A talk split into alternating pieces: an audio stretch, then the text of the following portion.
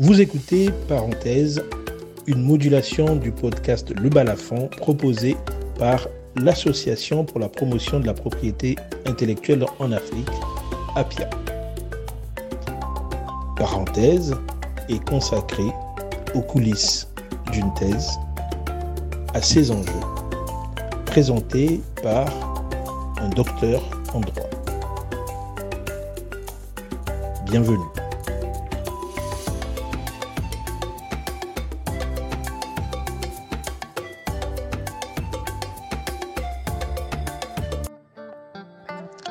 L'invité du jour est le docteur Théodore Gandhi Ndoni, dont la thèse de doctorat s'intitule Le droit d'auteur à l'épreuve du numérique en droit comparé congolais, camerounais, ivoirien et sénégalais.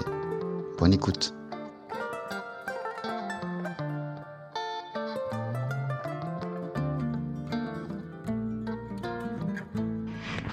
C'est qu'avec plaisir que je vous présente aujourd'hui ma thèse de doctorat sur le droit d'auteur. Les sujets de ma thèse étaient intitulés Le droit d'auteur à l'épreuve du numérique en droit comparé congolais, camerounais, ivoirien et sénégalais. Au départ, je voulais faire une étude comparative entre le droit positif congolais et les droits de l'OAPI en matière de droit d'auteur, mais par rapport à l'environnement numérique. Mais chez mes faisant, le comité d'encadrement de ma thèse m'a conseillé de réduire le nombre d'États. C'est ainsi que j'ai réduit le nombre à quatre États. La loi phare, c'est la loi de la RDC de 1986, qui est comparée aux trois autres lois du Cameroun, de la Côte d'Ivoire et du Sénégal. Alors, le problème majeur que j'ai relevé dans ma thèse, c'est la menace du numérique sur le droit d'auteur.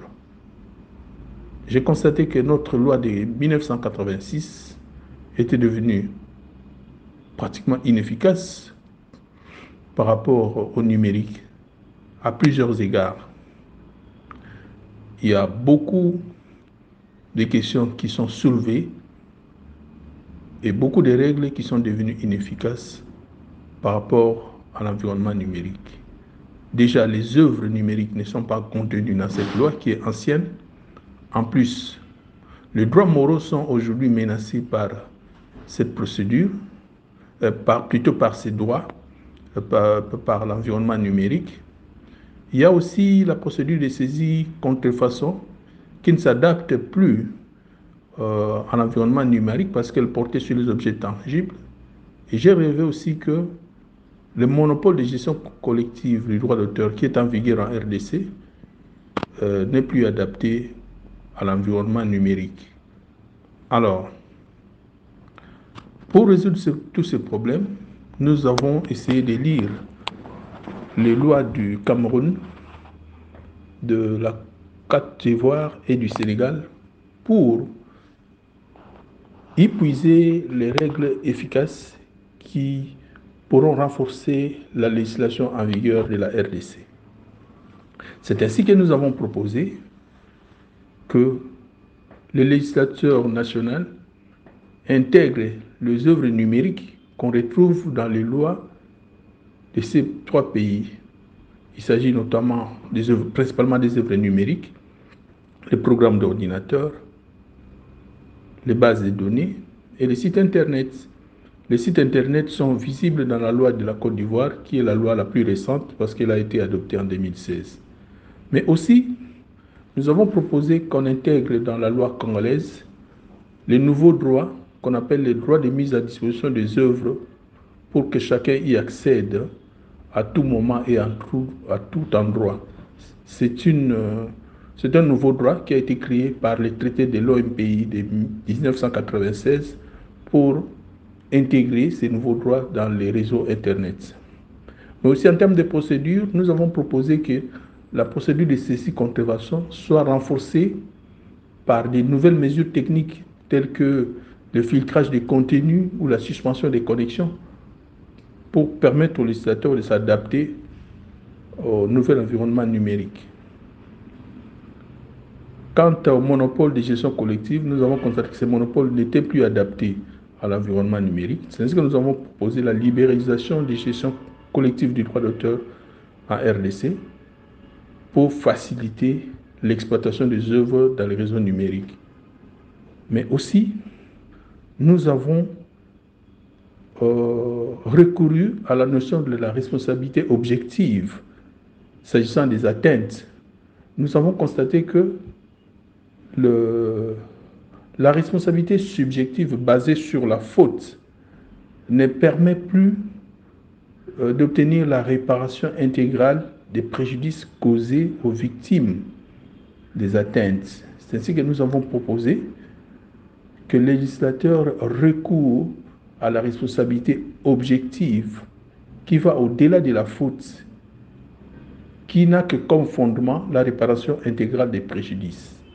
Alors, pour justifier cette responsabilité objective, nous avons proposé que le législateur national recourt au contrat d'assurance et de créer une assurance responsabilité civile pour toutes les atteintes qui sont causées aux victimes des œuvres, aux propriétaires des œuvres de l'esprit dans les réseaux numériques. Cette responsabilité objective peut aussi s'expliquer par la notion de la garde des œuvres dans les réseaux numériques. En fait, il est possible aujourd'hui de considérer les fournisseurs de services en ligne comme étant des gardiens des œuvres. Cependant, leur responsabilité ne pourra être engagée que si ces œuvres de contenus illicites sont exploités dans leur réseau. Le souci, ce n'est pas de les condamner pour faute, mais plutôt de les amener à participer à la réparation des préjudices causés aux victimes. Mais aussi, nous avons proposé que le législateur euh, national puisse maintenir les droits de reproduction, qui est un droit dynamique qui s'adapte euh, valablement au réseau numérique. Voilà l'essentiel de notre euh, thèse. Nous avons conclu que la loi de la RDC de 1986 est pratiquement dépassée par rapport à l'environnement numérique et qu'il était question de renforcer cette loi en intégrant les règles efficaces qu'on trouve dans les trois autres lois du Cameroun, de la Côte d'Ivoire et du Sénégal, mais aussi en faisant un regard vis-à-vis des normes internationales, même si la RDC n'a pas encore ratifié ces normes internationales qui sont contenues dans les traités de l'OMPI de 1996, de 96 plutôt, sur les droits d'auteur. Voilà quelques pistes de solutions que nous avons proposées dans notre thèse. Je vous remercie.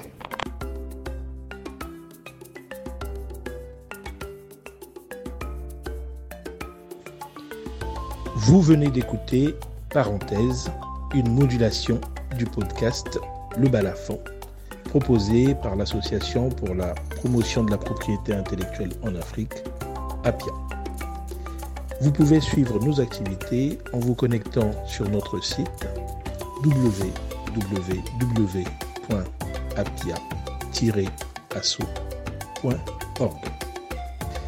Vous pouvez assister à nos différentes activités, l'arbre à palabres, la journée de la recherche scientifique, la journée d'actualité juridique et vous pouvez également lire gratuitement notre revue, la revue de la propriété intellectuelle en Afrique. Merci.